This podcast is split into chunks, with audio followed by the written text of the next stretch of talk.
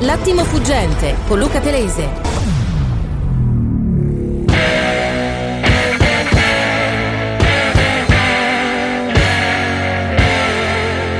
Ciao, Frank da Bristol, buongiorno. Rishi Sunak, Giorgia Meloni, una faccia, una razza. Saluti. Buongiorno Giuseppe da Catania. Ma sui centri per i migranti in Albania al posto del governo non canterei troppo presto vittoria perché si aprirà sicuramente un fronte giuridico. Mm, non credo che possa andare avanti questa idea. Ciao, buona giornata.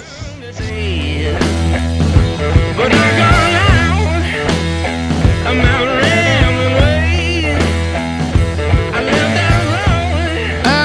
arrivato fra noi, dottor giornaliere, ingegnere, ragioniere, commentatore, eh, scrittore, filosofo, albergatore Giuliano Guidabardi. Buongiorno Luca, buongiorno alle ascoltatrici e agli ascoltatori. Ti vedo allegro, ti eh. declama, il popolo ti reclama. È arrivato un messaggio, Ah, come sai, Non, non mi di vuole un nessuno. nostro lascia perdere. ascoltatore della Torsida che dice Telese sempre pietoso, grazie! È la succursale di Schlein, nemico pubblico della Meloni, non è un giornalista, ma un sinistroide al Kashmir. Grazie, Beh, grazie. al Kashmir è vero, poi sai. Io lo amo Questo molto, non possiedo neanche un, un indumento di Kashmir, vorrei che me lo regalassi tu.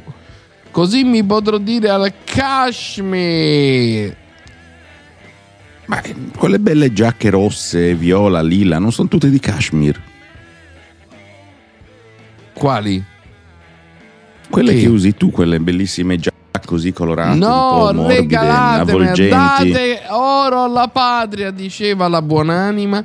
Date Kashmir a Telese, io sono cresciuto a Cinecittà Est, figlio di emigranti, nato a Cagliari e non posseggo Kashmir, ma lo reclamo. Voglio Kashmir, voglio potermi elevare, voglio poter essere come questi probi cittadini meloniani che dicono vogliamo le carceri in Albania per piazzarci gli immigrati negri così non passano in Italia a insozzare il nostro paese. Bravi, bravi! Scrivete messaggi, scusami, ma ascoltatori democratici. Hai sempre queste curiose interpretazioni. Cosa dovrebbero fare? Una volta che trovano una 334 soluzione, 11 11 622 tra l'altro col tuo Ma amico è soluzione? socialista di Rama, ma c'è un Eh, piccolo tentativo di capito. È soluzione la che è quello. Allora, segui un ragionamento abbastanza semplice. C'è un evidente Cioè io problema di sbarchi da che me vengono non lo voglio, quindi è proprio io negro da me non lo Ma- voglio, lo piazzo in Albania e sono Cioè, contento. Ma è dai, che fantastico, ma fai, qual è poco la poco. differenza? Se parliamo di umani, qual è la differenza? Dunque, a parte che non seguo questa impostazione di ragionamento che non ha senso, tu sai cosa penso io sull'argomento immigrazione, cioè che dovrebbero poter entrare liberamente tutti e Ma farli arrivare con voli aerei di Stato. No, non devo vellicare nessuno, ma nel momento in cui tutti quanti voi Vellicare. ritenete tutti quanti voi ritenete che sia giusto e mito di Guida opportuno Bardi, eroe delle destre, e quindi devi vellicare e devi difendere i creato- due lager albanesi. Va bene. devo aver, devo aver creato il mito di persona che cerca di parlare contro un prevaricatore seriale che invece non lo fa parlare. Sarà questo che spinge qualche ascoltatore tenero a venirmi in soccorso, visto che non si può parlare contro la tua eh, bulimia verbale.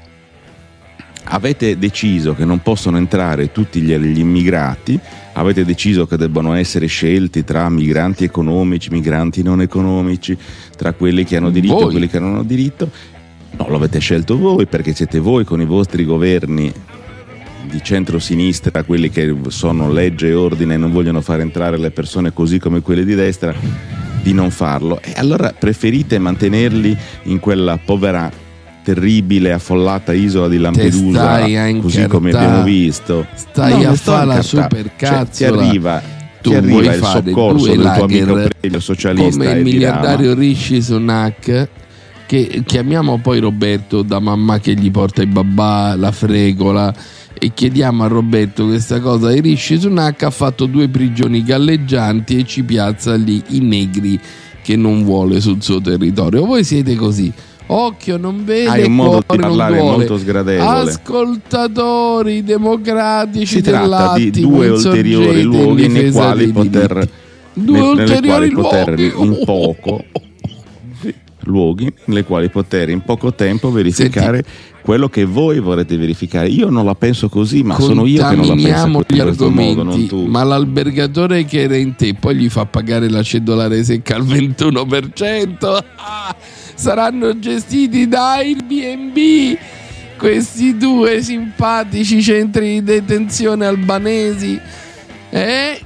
Si Secondo- potrà secondo il tuo schema, secondo il tuo schema, sì. Secondo il tuo schema, sì. Airbnb gestisce i centri in Albania e già che c'è fategli pagare schema. col metodo Meloni 5.000 euro di, di garanzia no? E Questo è il consueto sistema telese del minestrone informativo, prendere una Il piccola ciliegia da una parte e una da un'altra e fare questo gr- grande, ma un grande minestrone che non informa nessuno, che parte dal presupposto che ci siano i buoni da una parte, quella da cui ci sei tu, e i cattivi dall'altra, cioè gli altri, che dunque deve interpretare i fatti tutti in questa specie di direzione obbligata. Certo, Non- non- come vedi non convince nessuno, però non te ne esercizio accorgi. di stile il fatto sono 10.000 morti a Gaza cosa vuoi interpretare Ecco, qua? Quindi Qui dopo dai la Airbnb e, la- e l'Albania, Gaza.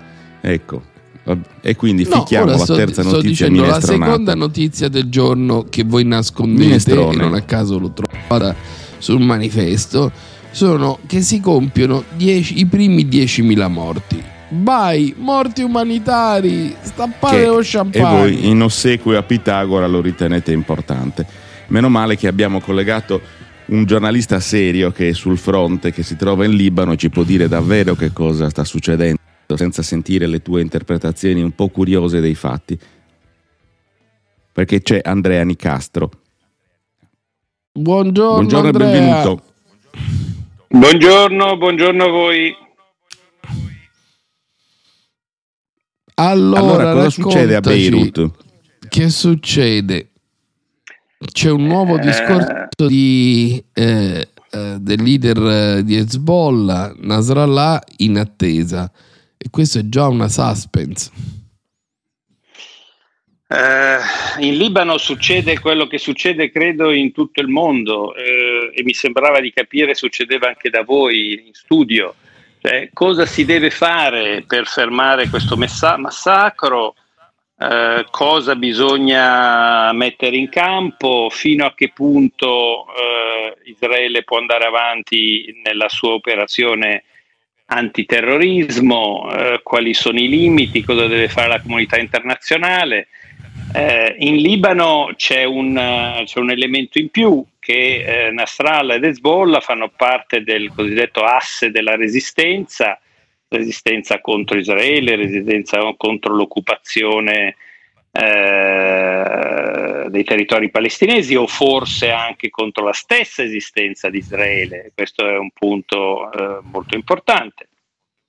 Ma, eh, ma qui c'è il rischio di essere coinvolti, anzi sono arrivati i primi numeri, sono 26.000 gli sfollati dal sud del Libano che sono scappati dal, dai bombardamenti israeliani e ce ne sono, ma i numeri sono segreti, eh, probabilmente altrettanti dalla parte israeliana, cioè israeliani scappati dai bombardamenti di Hezbollah.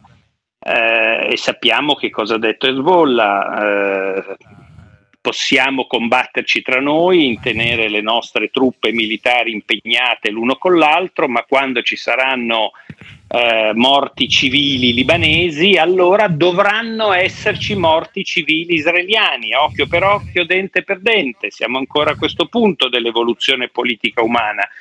E siccome ci sono stati cinque civili libanesi uccisi, Adesso che cosa succede? Bisogna andare dentro Israele e ammazzare cinque israeliani? Eh, se andiamo avanti con le vendette non ne usciamo più. Ovvio, ma tu pensi che esista la possibilità, il clima politico, culturale a favore di un intervento per cui Hezbollah potrebbe cambiare in questo secondo discorso di Nasrallah la sua posizione e intervenire nel conflitto con conseguenze inimmaginabili e disastrose? Eh, lo spazio c'è eh, nella misura in cui eh, non c'è una soluzione politica. Eh, cioè eh, la comunità internazionale e ancora una volta eh, gli, Stati Uniti gli Stati Uniti sono l'unico attore politico presente con abbastanza credibilità e forza nell'area, scusate, porre alle due parti una eh, sistemazione politica. Sembra che non voglia farlo, sembra che si limiti a invocare pause, neanche tregue, pause umanitarie, eh, non mette in dubbio la possibilità che Israele vada avanti nella sua, nella sua avanzata, nel suo tentativo di sradicare Hamas, senza preoccuparsi e senza dirci che cosa farà dopo, cioè una striscia di Gaza senza Hamas, come si governa?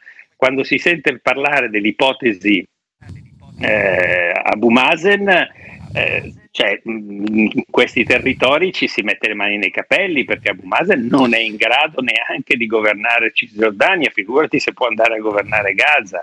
E oggi, proprio ecco nella però, di ieri, qui... Netanyahu che cosa ha detto? Dovremmo avere noi la responsabilità della striscia di Gaza. Vuol dire un altro ecco. periodo di occupazione israeliana?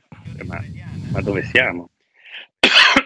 Però c'è una, un'ipotesi che sta prendendo corpo, non so se solo sulla stampa italiana, l'ultimo che ne ha scritto oggi e il domani, e l'ipotesi è questa che eh, Israele, chiusa la fase della guerra dura, eh, liberi con una forma di amnesia Barghouti, il leader eh, di Al-Fatah e, e poi del, dell'OLP che diciamo fu il leader dell'intifada, il cosiddetto Mandela palestinese, e, e consenta che sia lui a eh, guidare la striscia di Gaza. Ti sembra uno scenario possibile? Il fatto di tirar fuori dalle carceri la, la Bargutti è un'idea che circola da, da almeno dieci anni ed è un'idea eh, sempre valida nonostante il suo prestigio ovviamente in questo periodo sia un po' diminuito. Il problema è che se Barguti o anche Gesù Bambino si presenta a Gaza e dice beh allora ragazzi eh, siamo riusciti a superare eh, vivi, chi di noi è rimasto vivo, la, eh, la controffensiva, la vendetta, la ritorsione israeliana per quel massacro orripilante, continuiamo come abbiamo fatto negli ultimi 15 anni, cioè chiusi a Gaza senza poter fare nulla, con l'Egitto che non accetta nessuno, ma nel giro di una settimana invece di Hamas nascerà un altro movimento in opposizione a una, a una sistemazione del genere. Ma nel giro di una settimana non si chiamerà più Hamas, si chiamerà Ahmad, cioè cosa vogliamo fare? Quello che sarebbe logico fare, quello che qui i politici più avveduti pregano e sperano che gli Stati Uniti riescano ad imporre ad Israele è che va bene liberi Barghouti, va bene propongano una leadership eh, palestinese minimamente credibile, ma nel frattempo offrono qualcosa di concreto ai palestinesi, quindi una vera autonomia, una ver- se non addirittura uno Stato indipendente. Cioè finisce la eh, ritorsione israeliana e comincia l'indipendenza palestinese. Allora lì sia i paesi arabi, sia probabilmente la stragrande maggioranza dei palestinesi diranno va bene, d'accordo, eh, proviamo a vivere in quest'altro modo. Andrea, ma tu ritieni che questa soluzione ritieni che questa soluzione potrebbe essere sufficiente con solo i territori della striscia di Gaza? Gaza e Cisgiordania, cacciando i coloni israeliani. Cioè rientrando nei ecco, confini del 67. Eh, ma non potrebbe fare delle risoluzioni ONU. Delle, E non potrebbe farlo non bene, si allora potrebbe andiamo avanti fare con i con i massacri, partiti- va bene. No, no, Andiamo avanti no, ancora no, io con i sono- massacri per no, altri io 50 sono d'ac- anni. No, Andrea, io sono d'accordo con questa soluzione, sto solo obiettando, diciamo da analista rudimentale, che questa soluzione che tu dici straordinaria potrebbe avvenire solo senza i partiti della destra e dei coloni e dell'integralismo ortodosso ebraico in maggioranza, Allora, perché quello fino a in- ieri avevamo Ben Ghivre che distribuiva i fucili ai coloni, adesso che li caccino stile Rabin, mio Cosa- monumento, che mi cosa sembra vuol una dire? difficile. Allora, quando si sono ritirati da Gaza hanno ritirato i coloni, va bene? Per cui le- la cosa si può fare. Israele senza gli Stati Uniti non esiste. Gli Stati Uniti hanno, Israele ha bisogno dell'alleanza americana, quindi gli Stati Uniti hanno la possibilità di imporre al governo israeliano una soluzione politica. E la soluzione politica è quella prevista dalle risoluzioni ONU, è quella che gli arabi sono già disposti ad accettare, tutti gli altri paesi arabi, e che una volta eliminato Hamas o sconfitto, perché non verrà eliminato Hamas, non si riuscirà dal punto di vista eliminare, militare a Perché dici eliminare che un'idea. non si riuscirà?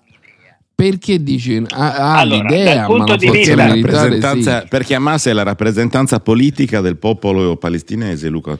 Va Eh, bene, detto. sentiamo la tesi.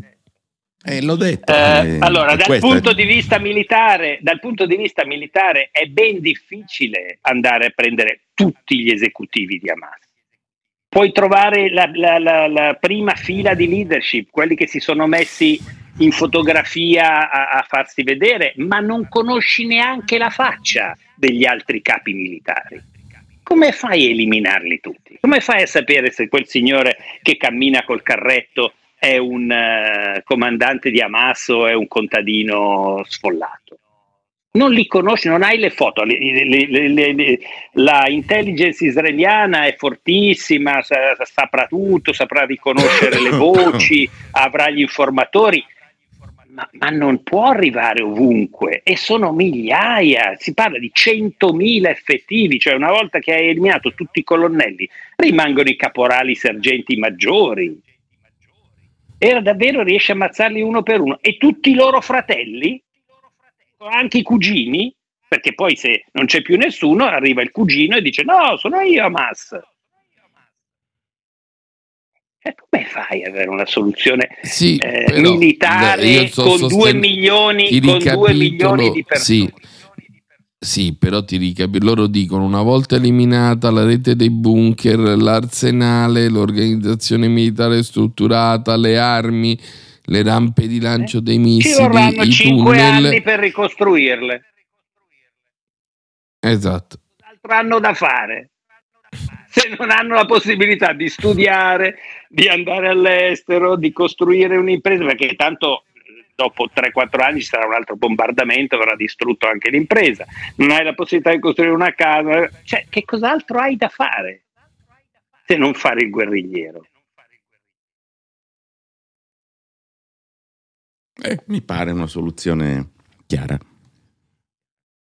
Senti, ti devo chiedere, e questo però è importante perché due volte lo saltiamo, c'è un'opposizione, ci sono due anime nella politica libanese eh, sulla guerra, cioè c'è qualcuno oltre ovviamente Nasrallah e Hezbollah che vogliono fare guerra o che minacciano guerra, c'è qualcuno diciamo che ha una Allora, posizione diversa? in superficie, in superficie c'è eh, una unanimità eh, nel sostegno alla causa palestinese e non potrebbe essere diversamente perché dal punto di vista umano, umanitario e di, di- di rapporti non potrebbe essere diversamente. Per cui tutti dicono fermate il conflitto, dovete evitare le morti civili, non si può, e questo in superficie.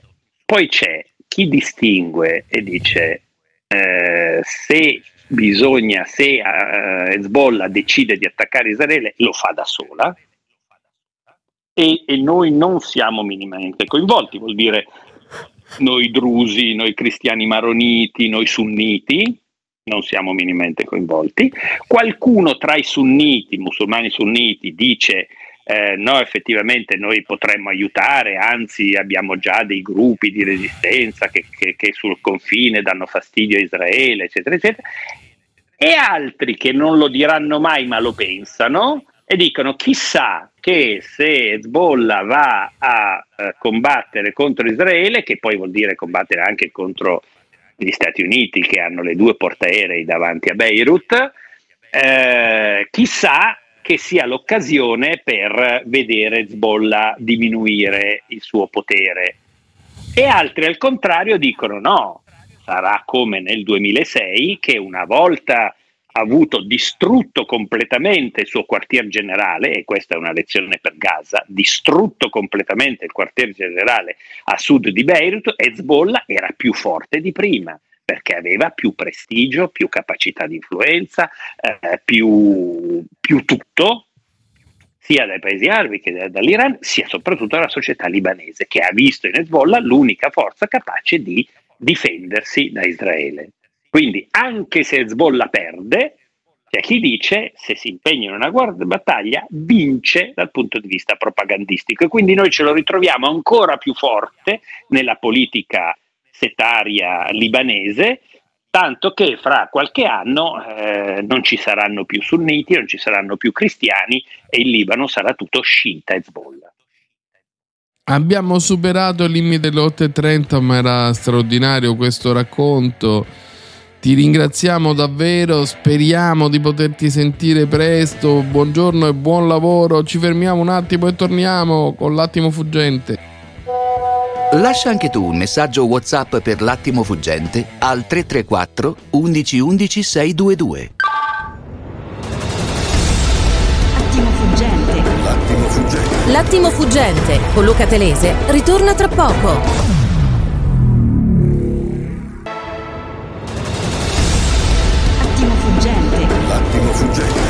L'attimo fuggente con Luca Telese.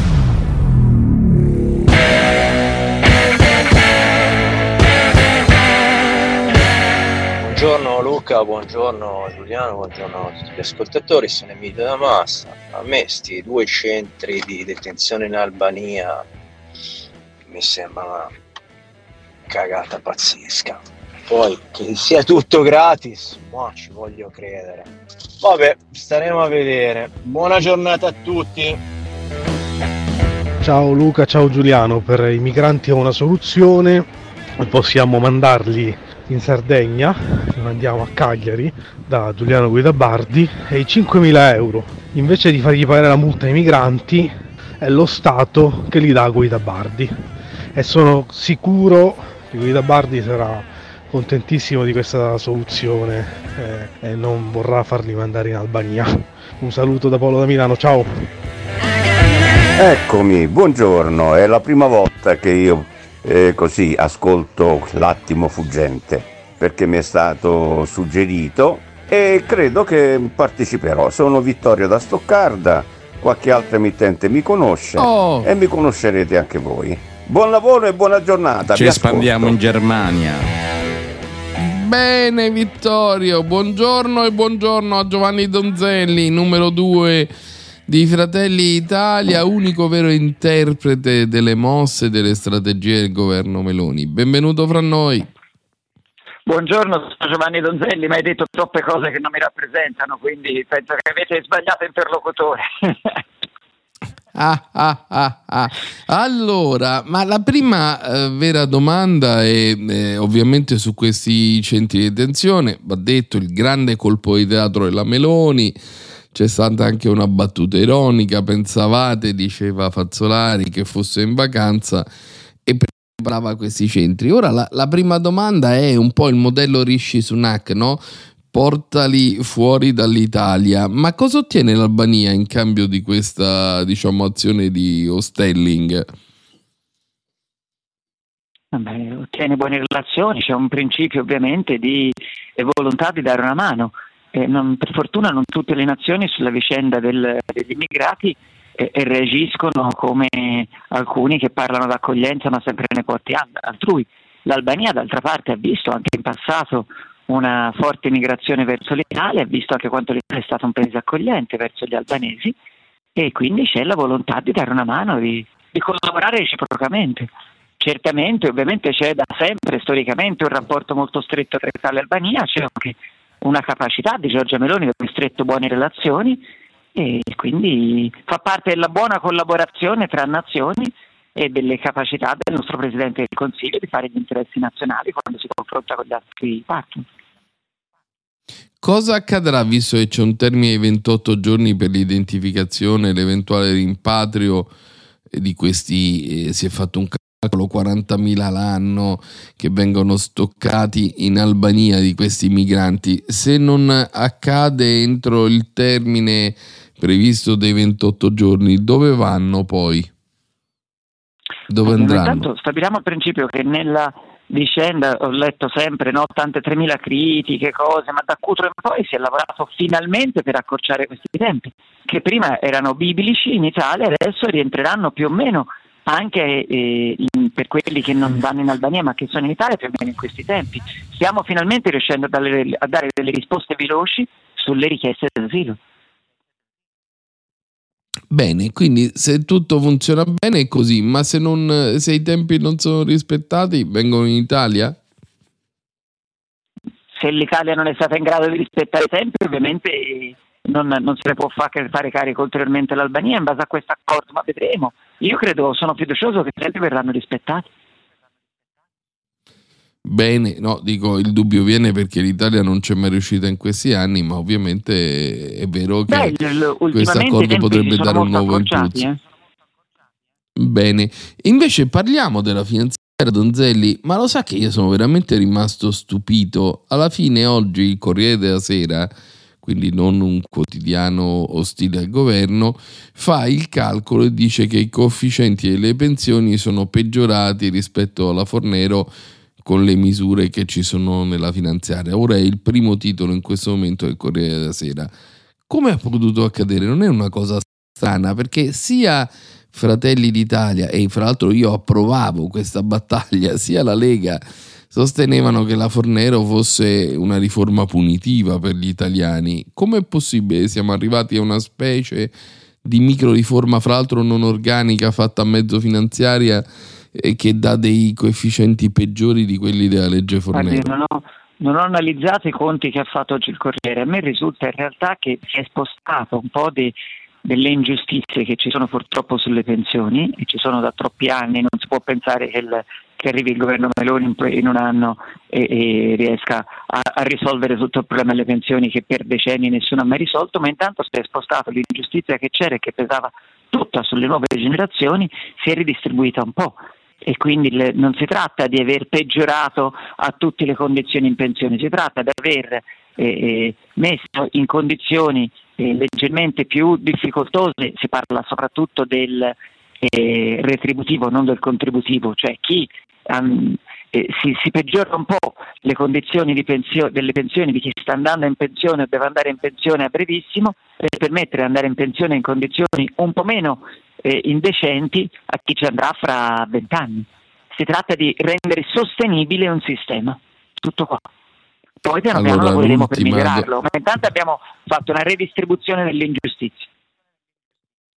L'ultima domanda poi la lascio a Giuliano Guidabardi che è in grande godimento oggi per la tassa su Airbnb, ma eh, come mai partendo dalla difesa del diritto della famiglia poi questa finanziaria prevedeva delle norme eh, l'aumento dell'IVA sui beni per, eh, di consumo per la famiglia, per l'infanzia, eh, la famosa tassa accresciuta, cioè sempre l'IVA eh, sugli assorbenti, insomma delle misure che non producevano un grande gettito ma davano questo segnale un po' controtendenza rispetto alle vostre bandiere programmatiche.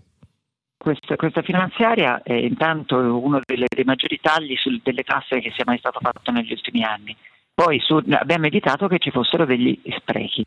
Perché dico sprechi? Non perché non sia giusto dare una mano per i pannolini, per i prodotti della prima infanzia, ma perché non erano, quegli interventi non avevano fatto abbassare i prezzi. Perché a quel punto non c'era nessun vantaggio per l'utente. Quindi banalmente togliamo i soldi dove non servivano ad abbassare i prezzi per gli utenti e li mettiamo dove servono, tipo per gli asili nido. Si tratta di spendere meglio le risorse pubbliche, non di non dare aiuti a quelle fasce, ma di non sprecarli. Però uno paga di più il prodotto, che ne so, il latte in polvere. Ma no, perché il prezzo non era abbassato mettendo il contributo sulla, sul, sull'IVA, quindi automaticamente vuol dire che, quelle, che il prezzo lo fa il mercato e non lo fa lo Stato e quindi il prezzo continuerà a farlo il mercato, rimarrà più o meno lo stesso perché nessuno, grazie alla concorrenza, nessuno potrà adesso alzare i prezzi e quindi rimarranno più o meno gli stessi prezzi e quei contributi lo Stato li darà per gli asili nido invece di darli, per carità, se li meritano anche loro, però ai produttori delle, dei pannolini o dei prodotti per la prima infanzia che ci avevano guadagnato da questi aiuti pubblici senza far abbassare i prezzi per gli utenti. Giuliano. Onorevole Donzelli, le posso fare una domanda su questo? Lei adesso ha detto c'è una riduzione di tasse, però l'ufficio parlamentare di bilancio parla di un incremento della pressione fiscale in termini percentuali e di un incremento in termini assoluti di 2 miliardi di euro di tasse che vengono eh, a gravare le tasse degli italiani, le tasche degli italiani. In termini assoluti sicuro perché c'è l'inflazione e come quando dite sulla sanità, no ma il, il, i contributi alla sanità no, non no, anche percentuali, cioè le tasse sono più alte secondo l'ufficio Quindi, parlamentare di bilancio, mi perdoni, Parli, partiamo dai fatti, cioè le tasse sono più alte. In assoluto saranno molto più basse per chi, per, per chi è in redditi medio basso, abbiamo accorpato il, le aliquote e quindi ci saranno soprattutto per i redditi medi e medio bassi ci saranno meno tasse. Forse finalmente andremo a far pagare le tasse a chi non l'ha mai pagate e intanto si vede non soltanto Airbnb ma ci sono anche degli interventi importanti sul gioco d'azzardo e altri settori che finora non venivano adeguatamente attenzionati. Si andava a far tassare. Beh, allora le faccio le altre due domande. Si andava a pagare e si andava a far pagare ovviamente. E, allora e le faccio le altre, le altre due domande. La prima l'ha introdotta lei ed è quella del, di Airbnb. Airbnb se ne occupa una sentenza della magistratura, non se ne occupa il, il governo certo. che ha deciso di mantenere la cedolare secca anche per, a, a, livelli abbastanza bassi, e bassi ha fatto bene. per la prima casa e, e ha, fatto, fatto bene, bene, secondo il governo comunista di Telese. E, e la, la, porta al 26 dal, per, chi, per, chi, invece dalla seconda casa comincia ad esercitare questa attività a livello professionale. E, e, quindi quella la prima domanda va, va su Airbnb e la, la, seconda domanda invece eh, sempre in materia di tasse chiede come mai dopo tanti proclami non si sono andati ad aggredire gli extra profitti delle banche, delle assicurazioni e delle case farmaceutiche. Allora andiamo per ordine. Le banche si, sono, si è fatto un ragionamento molto serio sul, sugli extra profitti delle banche che è stato anche un punto di equilibrio insieme agli amici di Forza Italia, ma che prevede finalmente che non, si, non possano dividersi gli utili e, e, e debbano reinvestire quei soldi, altrimenti vengono tassati. Quindi c'è un, un, una tassazione sugli extra profitti delle banche fatta in modo serio, finalmente dopo anni che la sinistra toglieva i soldi agli italiani per dare alle banche, noi li togliamo alle banche per permettere di rimanere nel circuito dell'investimento per essere tassati e quindi tornare agli italiani. E sicuramente c'è un, un, approccio che è coerente con la nostra visione che abbiamo sempre raccontato, di abbassare le tasse per chi produce per permettere e consentire a questa economia di ripartire. Esattamente come abbiamo fatto l'intervento importantissimo del più assumi meno paghi, per cui da oggi in poi se uno assume a tempo indeterminato delle persone non ci paga praticamente le tasse sopra, non solo su quello che assume, ma inizia a pagare meno tasse anche su quelli che già aveva assunto. Quindi conviene assumere, conviene produrre per pagare meno tasse in Italia. È una bella rivoluzione rispetto a chi faceva pagare le tasse, a chi produceva per fare i redditi di cittadinanza e bonus, ristrutturare la casa a pochi facendolo pagare a tutti. Però Insomma, la divisione che c'è fra me e Giuliano e, e farmaceutici eh, e Airbnb Insomma, no, non mi ha risposto sul perché dopo tanti proclami le tre categorie di imprese che hanno straguadagnato in questi anni continuano a non essere tassate come avete promesso invece in campagna elettorale. Ma... Sulle banche le ho risposto, mi sembra, in modo abbastanza chiaro.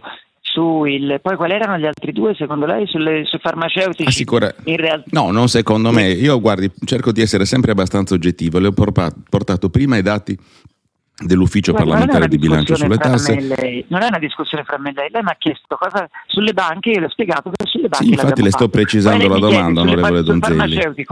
Sul farmaceutico in realtà c'è un problema eh, eh, paradossalmente opposto su cui dobbiamo intervenire perché era stata fatta una legge che sta punendo particolarmente eh, chi ha, chi ha eh, ha prodotto beni utilizzati dagli ospedali perché adesso viene richiesto indietro dei soldi perché non sono stati utilizzati dei beni che sono stati venduti quindi sul farmaceutico bisogna fare attenzione perché è stato fatto un grave errore che sta mettendo in ginocchio molte delle aziende sanitarie nazionali che sono la risorsa che producono lavoro, quindi non, eh, chi ha lucrato sul Covid è un altro argomento, ma ci sono persone a cui è stato chiesto di fornire le garze agli ospedali, le hanno fornite e adesso gli chiedono i, dei soldi indietro alle aziende che hanno fornito le garze agli ospedali. Un principio completamente sballato su cui cerchiamo di intervenire, ma non è semplice intervenire. E la terza cosa che mi aveva detto, qual era secondo lei su cui non si era intervenuti? sempre non secondo me, ma secondo quello che avete detto voi, sono banche, assicurazioni e farmaceutici, quindi anche le assicurazioni, tutte le, le, grandi compagnie che hanno ricevuto degli extra profitti in questi ultimi anni e contro le quali vi siete scagliati in campagna elettorale. Sulle assicurazioni vedrò faremo qualcosa di più se, prossimamente se necessario, ma banche e farmaceutiche stiamo, stiamo intervenendo nel modo necessario per intervenire come, come è così.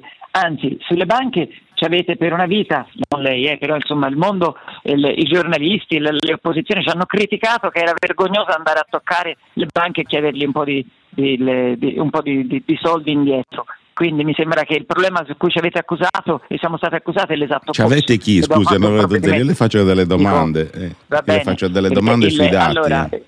Su cui siamo stati accusati è che eh, abbiamo fatto questo provvedimento sulle banche che veniva definito ingiusto. In realtà è giusto andare a chiedere un po' di soldi alle banche. L'abbiamo fatto. Però ora il contributo è volontario. Donzelli, guardi, io ero favorevolissimo invece alla tassa sull'extragettito e anche Guida Bardi però non si può nascondere che la tassa è stata addirittura toccata tre volte, addolcita e adesso è l'unica tassa volontaria, quindi è una non tassa. No, non si tratta, Eravate non si partiti duri e cazzuti ed era giusto e poi vi siete un po' ammorbiditi per l'opposizione, no, fra cui quella no. ovviamente di Marina Berlusconi.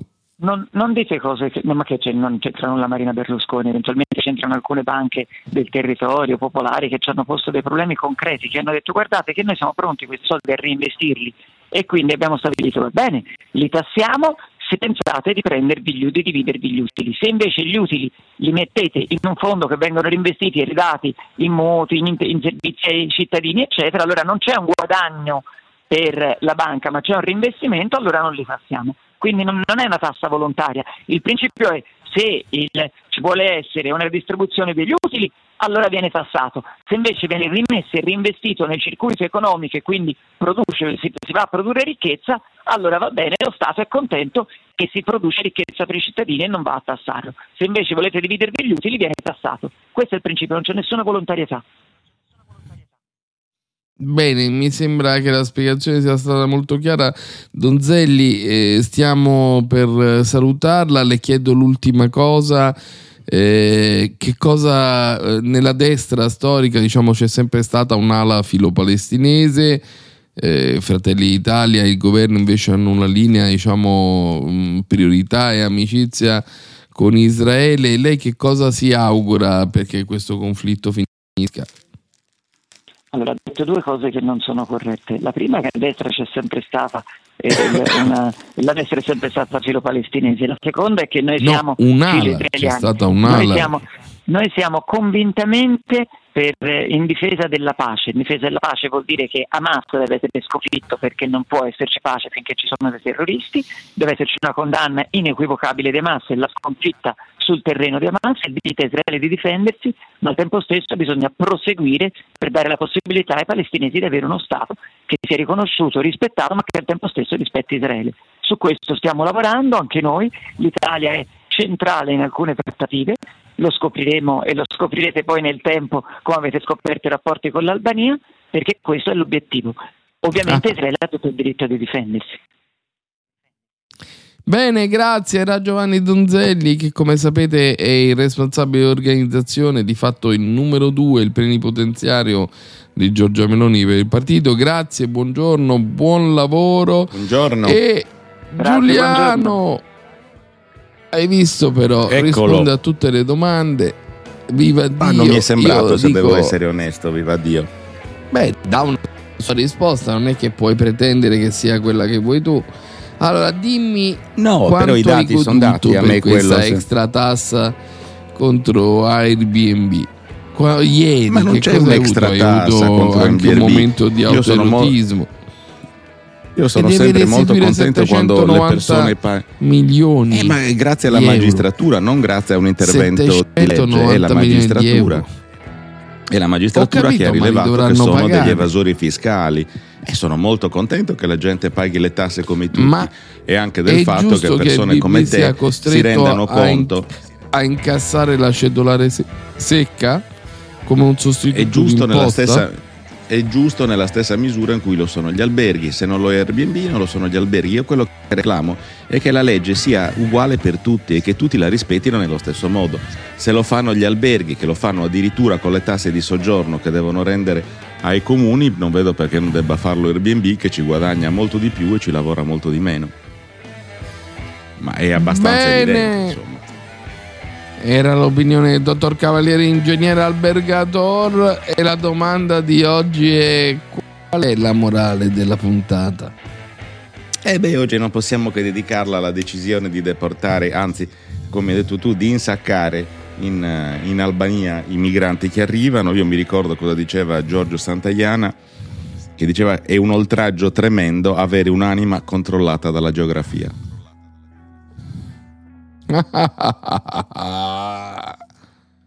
Bene, la banda torna domani. Ci manca molto Fazzolo, lo risentiremo. Ci sentiamo domani. Ciao. Se lo hanno liberato da Mosca domani.